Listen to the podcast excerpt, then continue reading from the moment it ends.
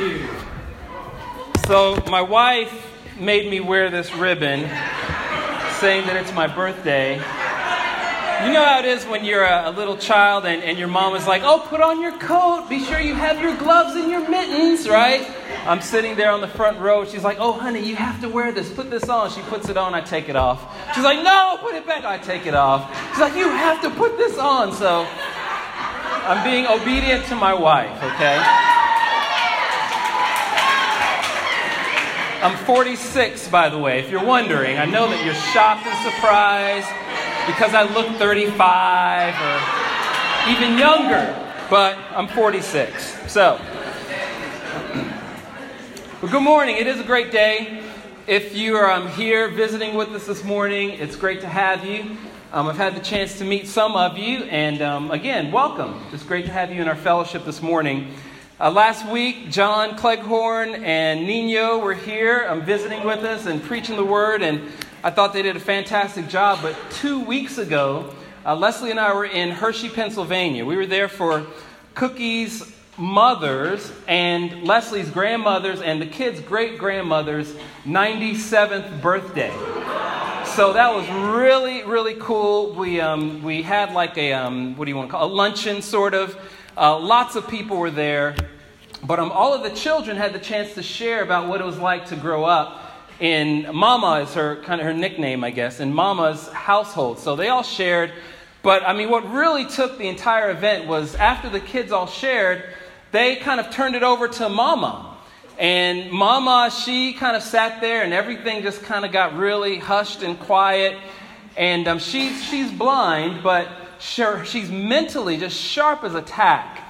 And it was dead silent. And she says, you know, she kind of has like an introductory statement, you know, I'm so glad that you're here and I love everybody. But she says, she quoted Psalm 37.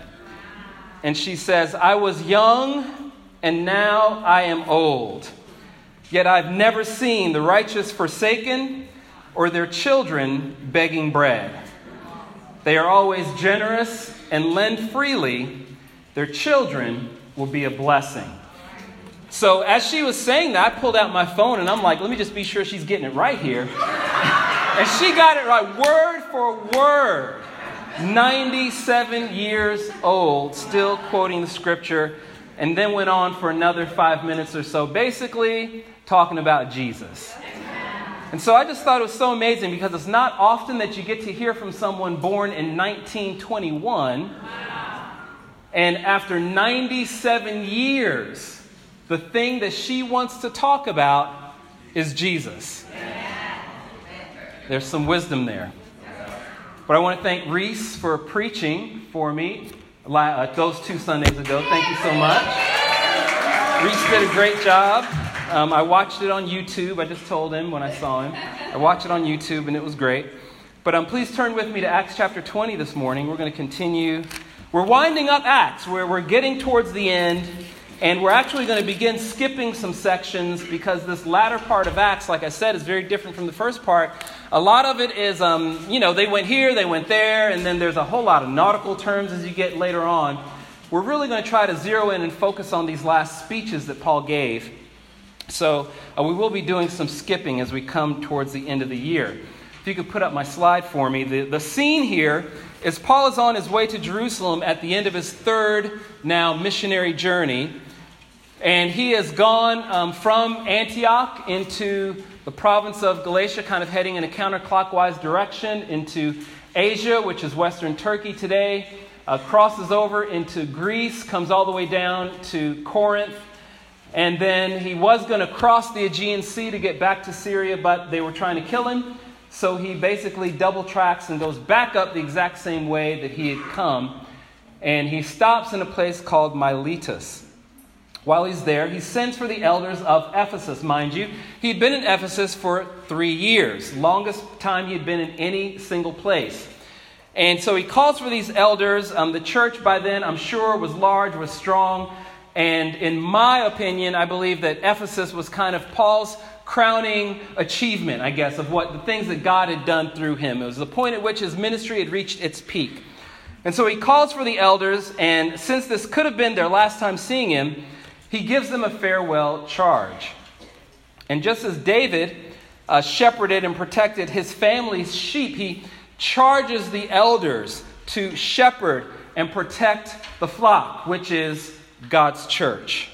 His central message in this speech was be on your guard.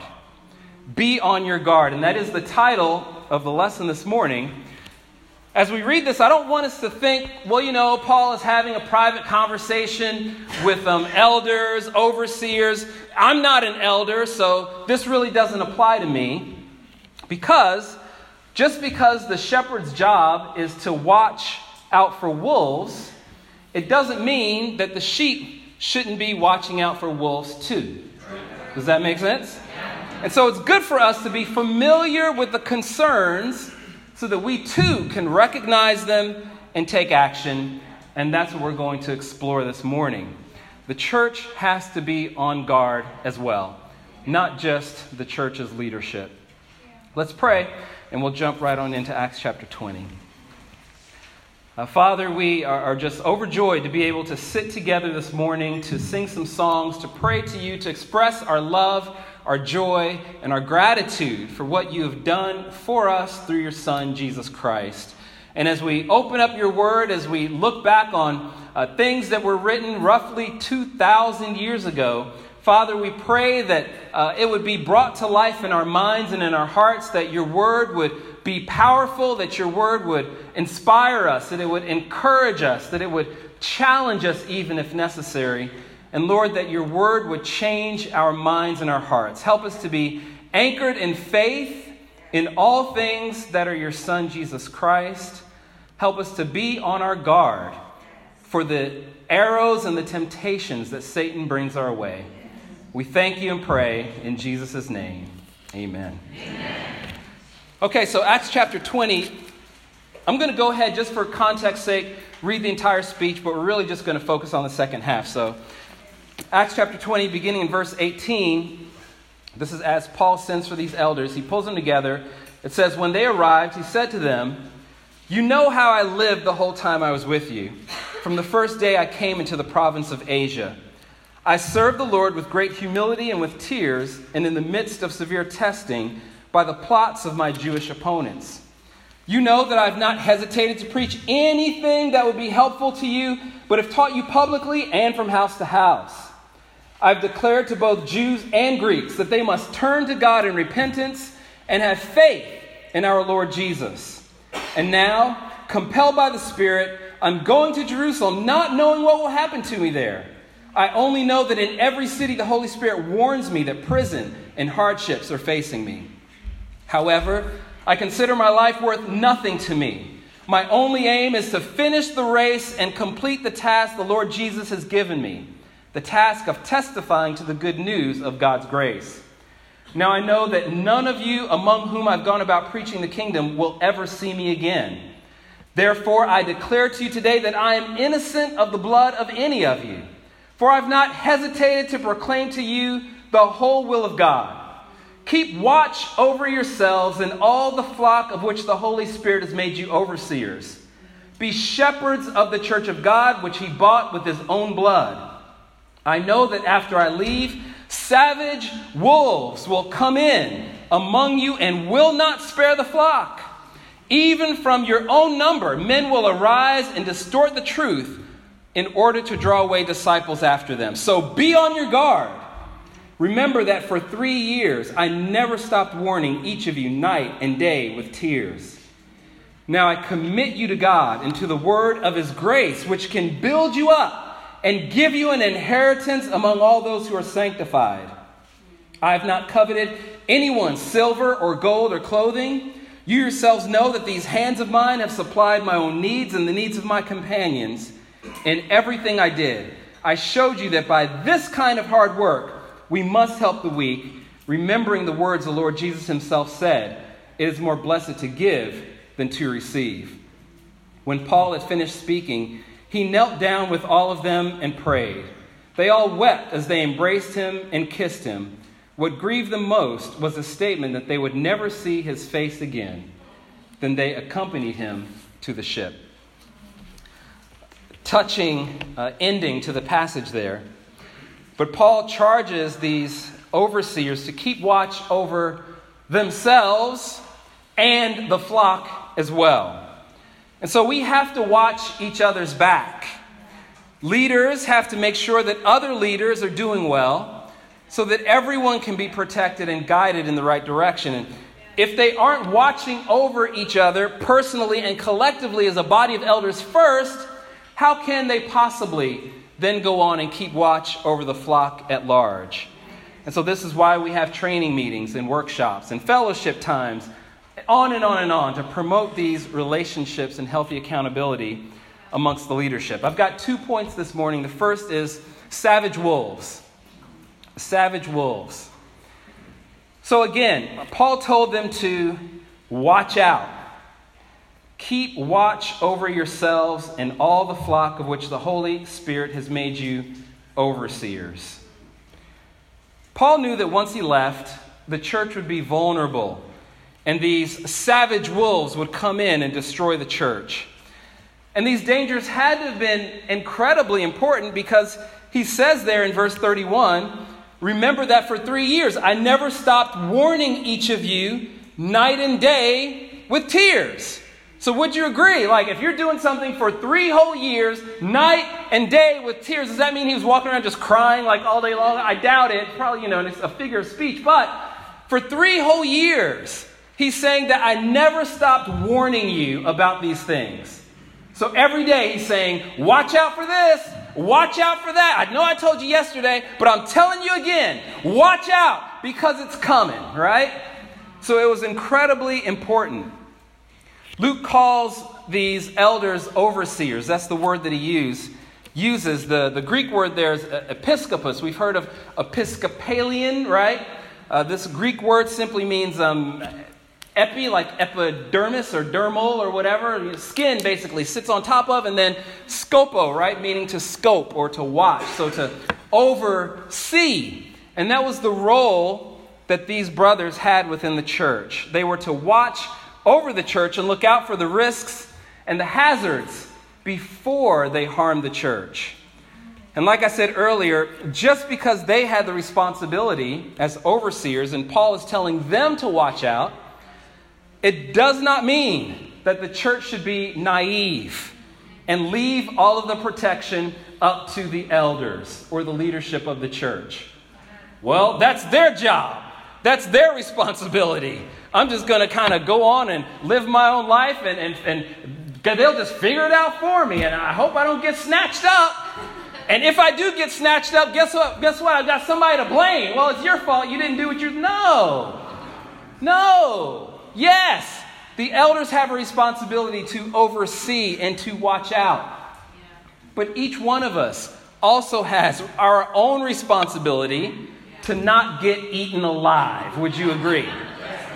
And so we also have to have the, the swivel neck, constantly watching around for the savage wolves that could be coming into our lives, and in particular, in the life of the church.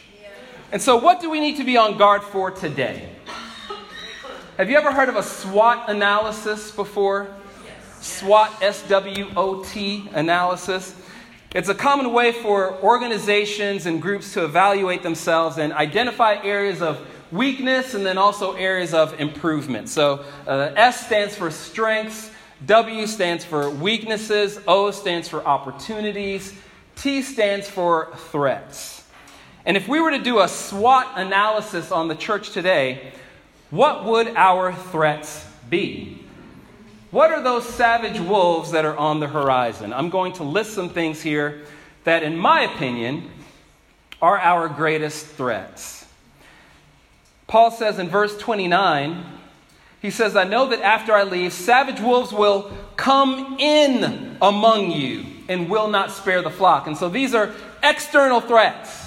Threats from outside of the church that threaten to come into the church that can tear the church apart. The first of these threats is secularism. Secularism. What is secularism? This is a no God or an anti God worldview. And secularism is when the awareness and the recognition and the understanding of God is removed from daily life.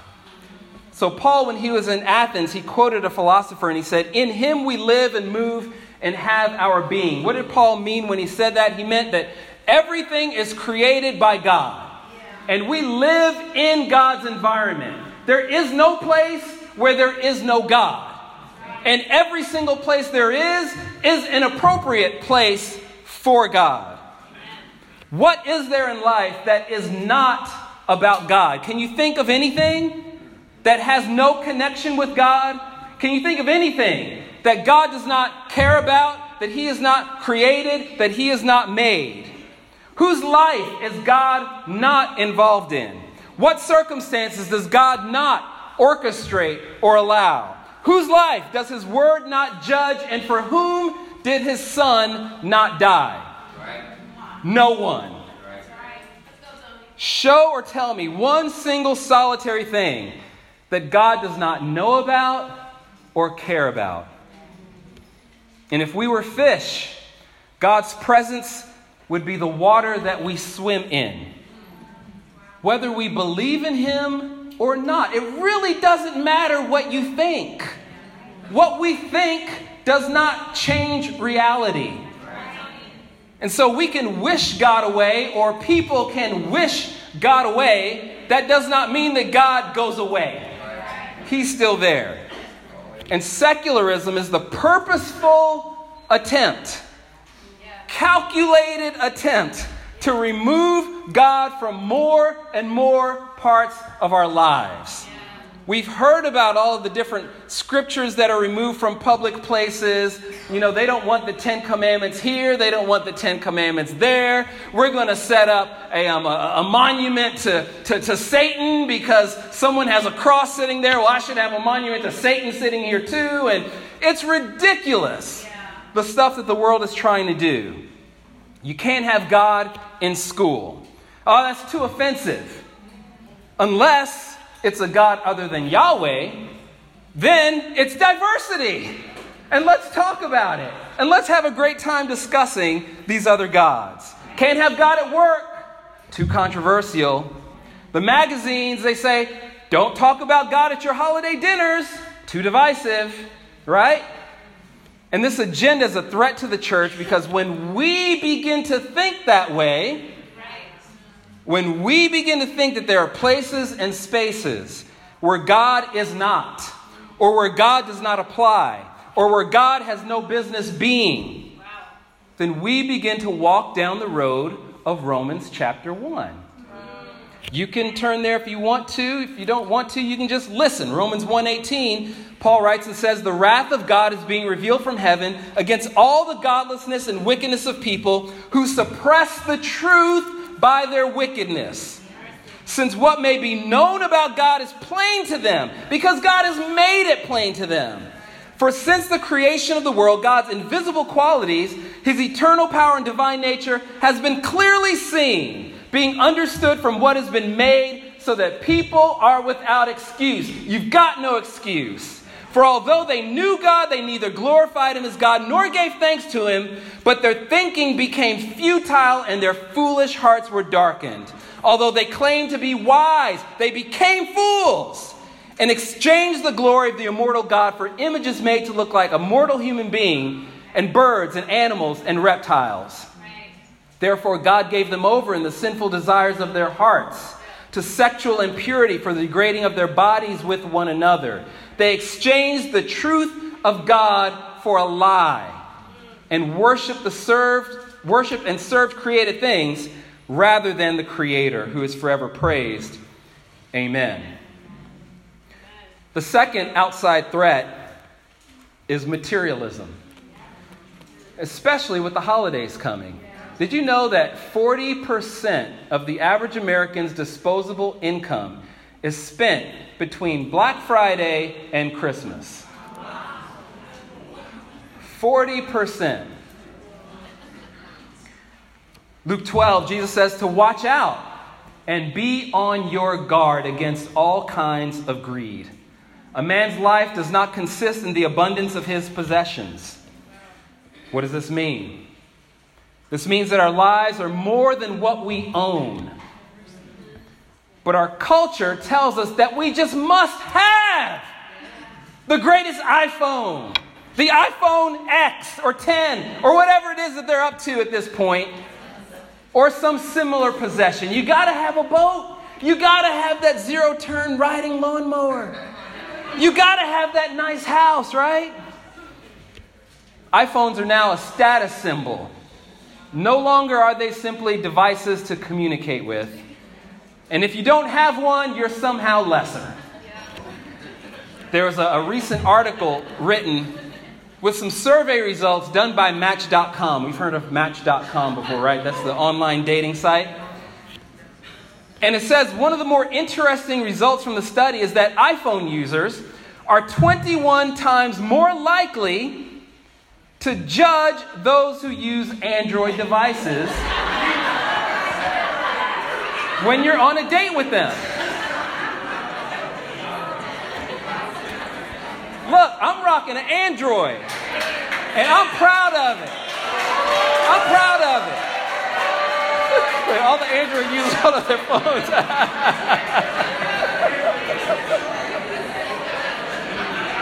but it's crazy. I mean, literally, what they're saying is we've become so hyper focused on a possession that when you sit down on a date with someone organized through Match.com and you both place your, your phones upon that table, the one with the iPhone is 21 times more likely to judge the one with the Android device because they've got an Android device. Isn't that crazy? What's almost as bad is comparatively, Android users are 15 times more likely to do the same with iPhone users. So I guess that settles the, the, debate as to which one is more judgmental, right? But a man's life does not consist in the abundance of his possessions. Our lives are more than what we own. And materialism is a threat because it tricks us into thinking that our treasure is actually here on earth. We look at those phones, nice and shiny as they are, or our mowers or watches or whatever they are. We look at that and we think, ah, oh, I've got my treasure right here on earth. But you know, when we live that way, if we get to heaven, what treasure will be waiting for us? If we build up our treasure here on earth and we just pour all of our stock into a possession, what's going to be waiting for us in the end? Nothing. You're going to be wishing you had that iPhone when you got to heaven or Android phone. Jesus says to store up your treasures in heaven, where moth and rust do not destroy and where thieves do not break in and steal. The third outside threat is pluralism. Pluralism means that everything, anything goes. There's no right, no wrong. It's all relative. There's no truth.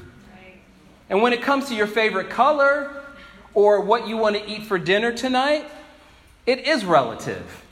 But when it comes to morals, there are absolutes based on the personality and the character of God. The things that are right in this world are right because God is that way. And he says that life and people should be the same way that he is. God speaks the truth. He doesn't lie. Therefore, he wants us to speak the truth and not lie.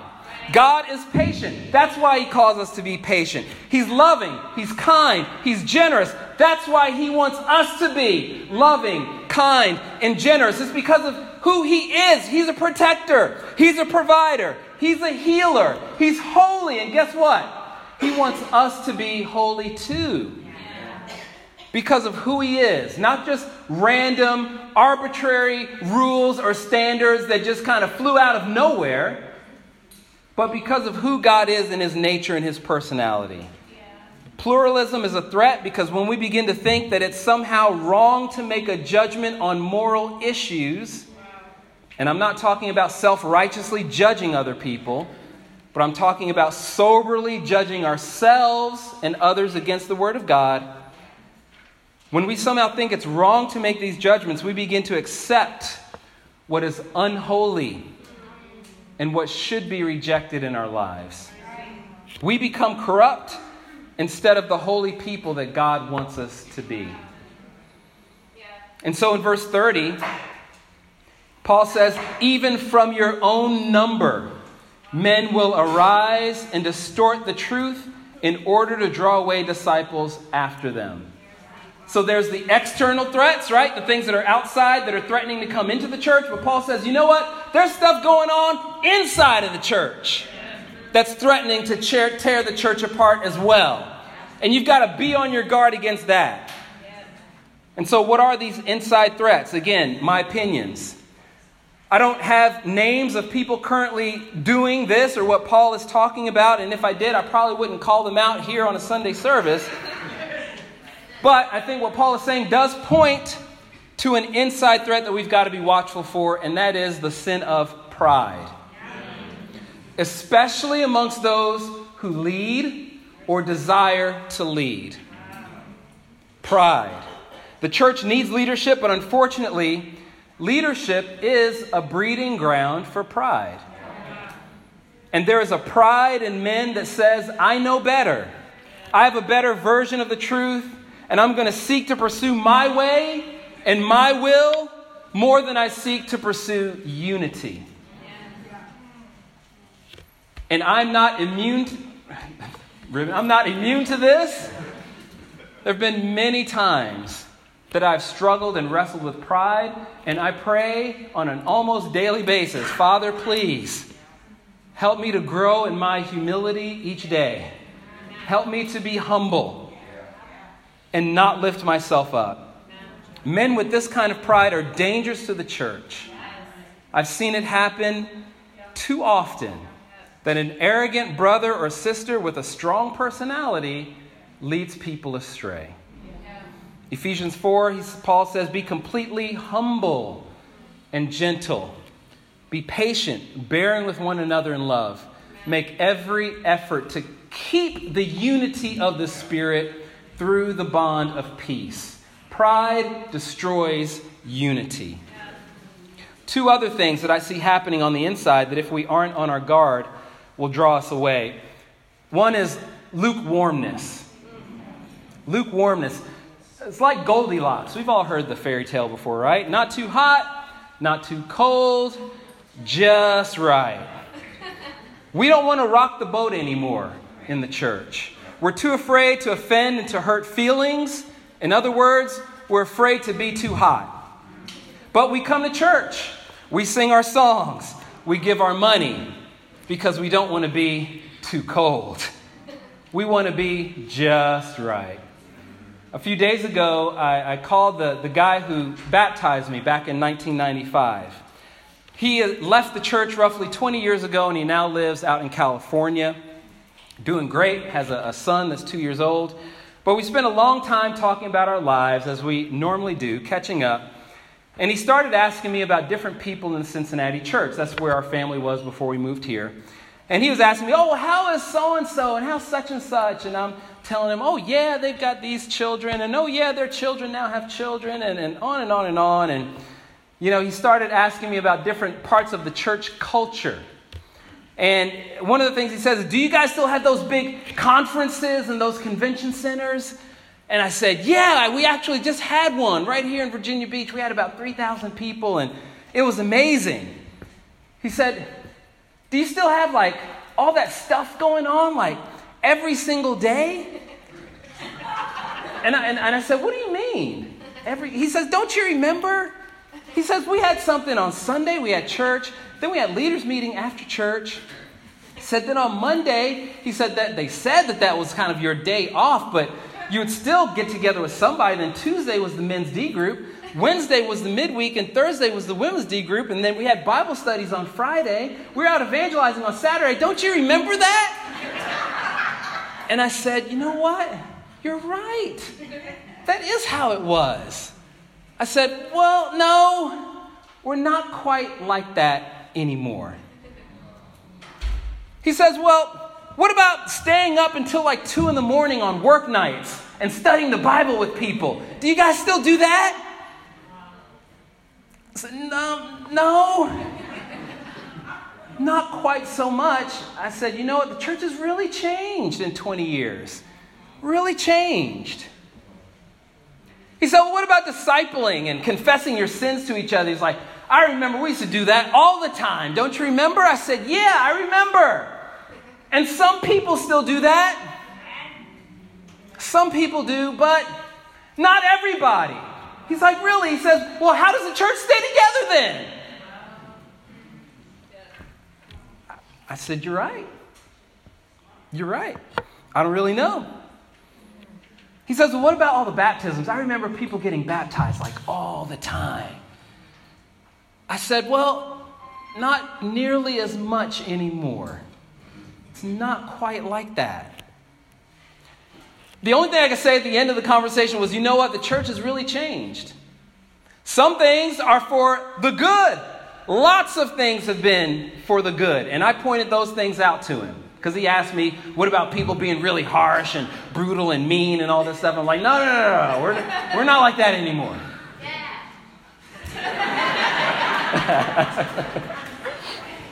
but I couldn't stop thinking about the frog in the kettle. We all know how you cook a frog, right? You stick him in lukewarm water. You don't stick him in cold water because he'll jump out. You don't stick him in hot water because he'll jump out. You put him in the lukewarm water, and then you just slowly turn the dial and raise that temperature until the frog is cooked.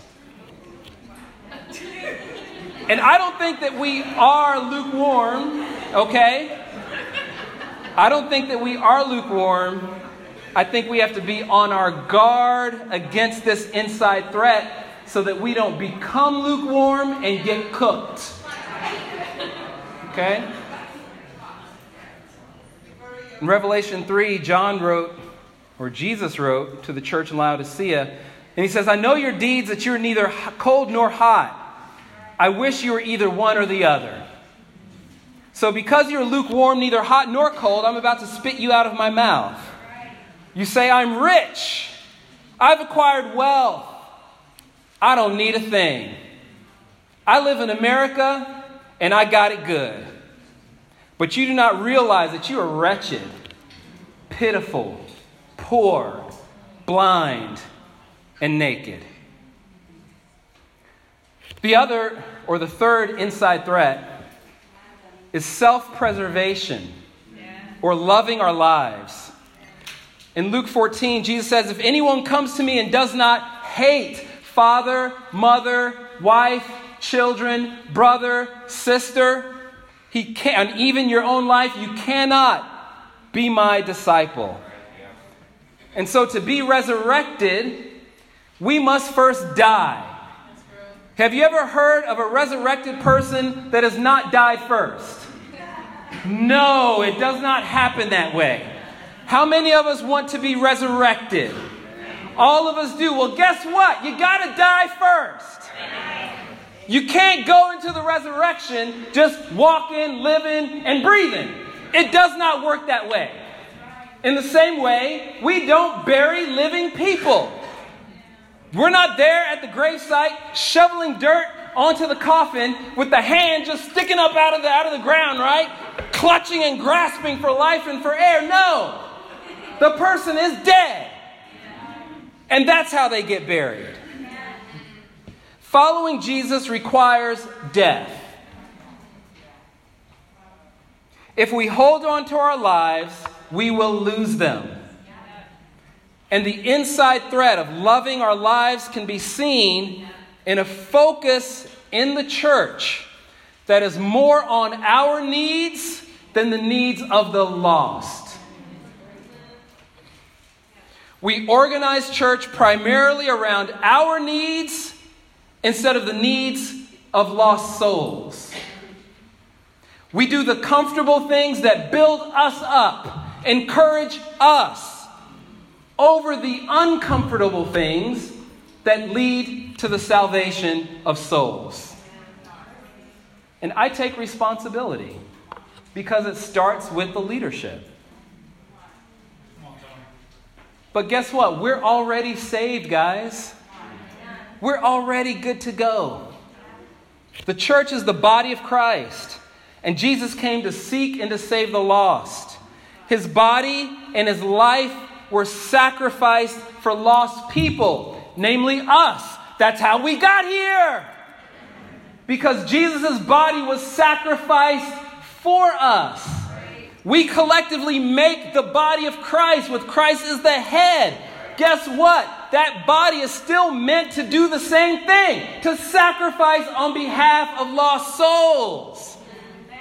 Jesus didn't save his body, he didn't save himself to make himself comfortable. He sacrificed himself, he poured himself out so that other people could be saved. And again, that's how we got here because of sacrifice. John says, unless a kernel of wheat falls to the ground, Jesus said it in John, sorry, unless a kernel of, wheat, of wheat falls to the ground and dies, it remains only a single seed. But if it dies, it produces many seeds. And many times we think that our house needs to be in order in order to bring someone else into that house. How are we going to make disciples if the church is messed up? If we don't start on time, and if we can't organize the this and the that, and whatever it is, brother, sister, so and so is in sin, and, and I don't feel loved, and I don't have friends in the church, so how am I supposed to bring people into the church? My family isn't doing well, and my kids aren't doing well, and my car broke down, and I lost my job, and how am I supposed to bring people into the church? That's how we think.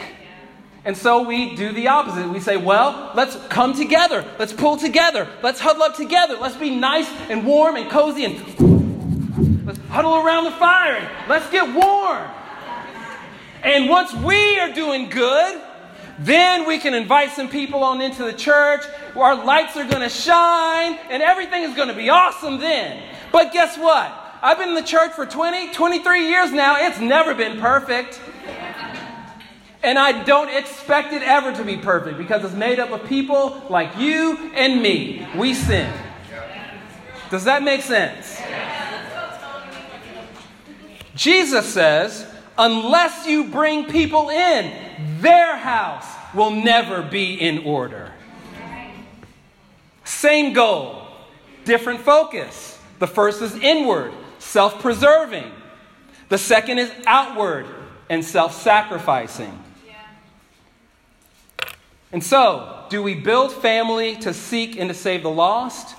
Or do we seek and save the lost in order to build family? We've talked about this a couple of times.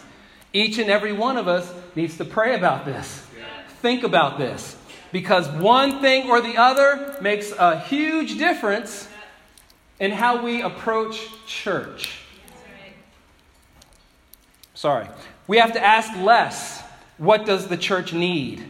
And start asking more what do the lost need? And our needs will be met as we meet other people's needs. Our focus has to move from self to Jesus. From self to Jesus. And regardless of how messed up our house is, with Jesus, we've always got something to offer the world. Because the worst day with Jesus is better than the best day without Him. Do you believe that? Think about it. Would you rather be Mark Zuckerberg, Bill Gates, Warren Buffett, what Be- Jeff Bezos, Bezos, however you say his name, whatever, super, ultra, mega, duper, wealthy, yachts, cruising around the world, your car never breaks down, never got to worry about losing your job without Jesus? or poor, barely getting by, barely have a place to live, life a wreck, but you've got Jesus Christ.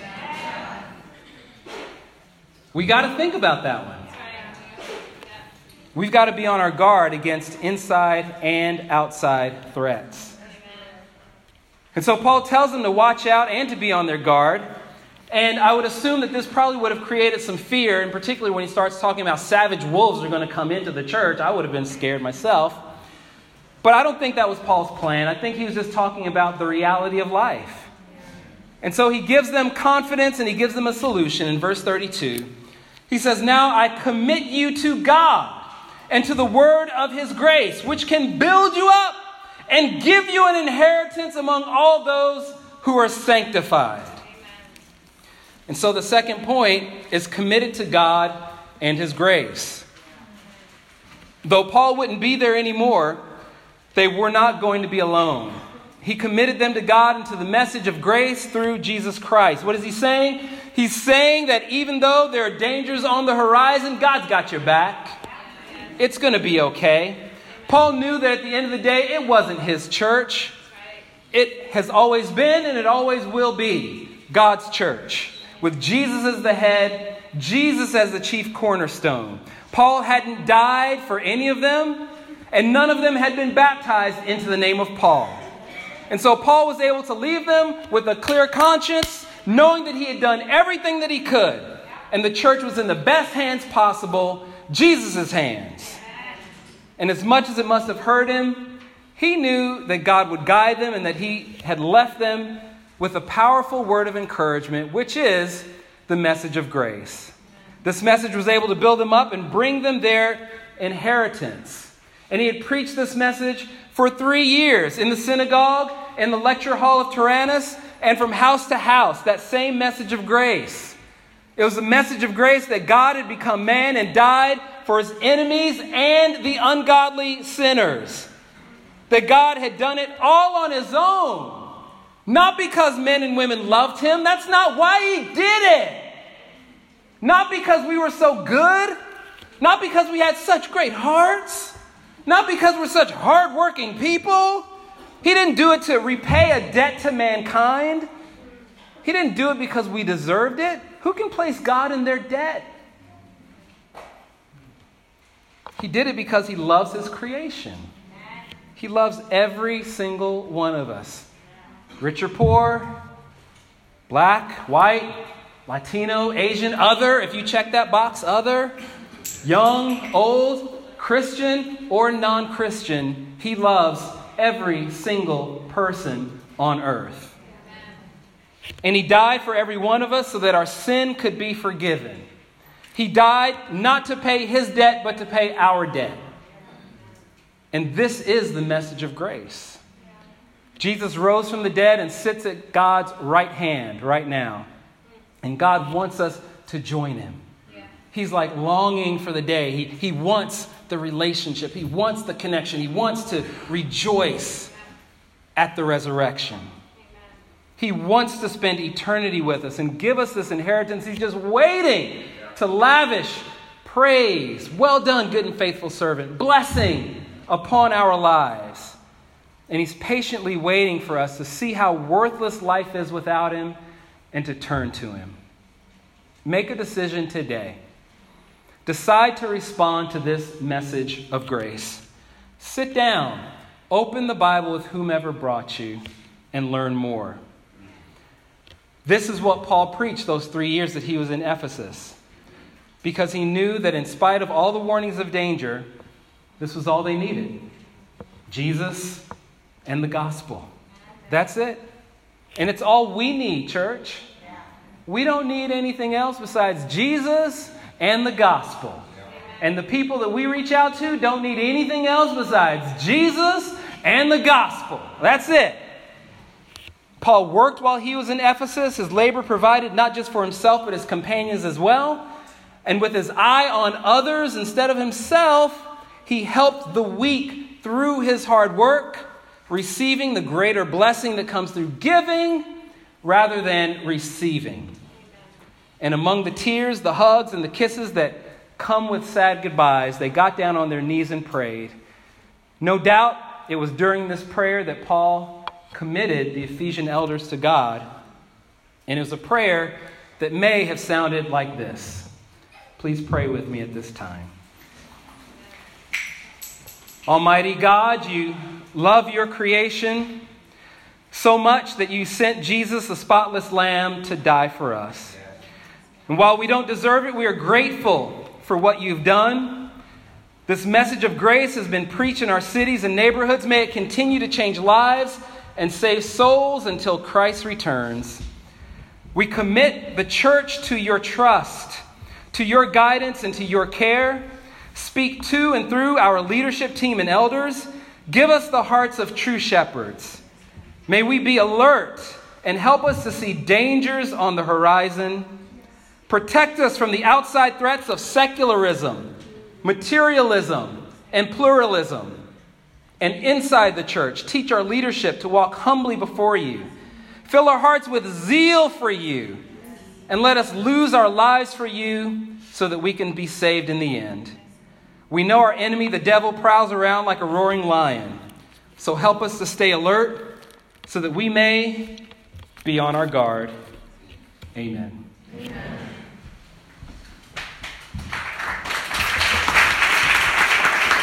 Amen. Please stand as we close out with one final song. If you have uh, kids in children ministry, you may get them now.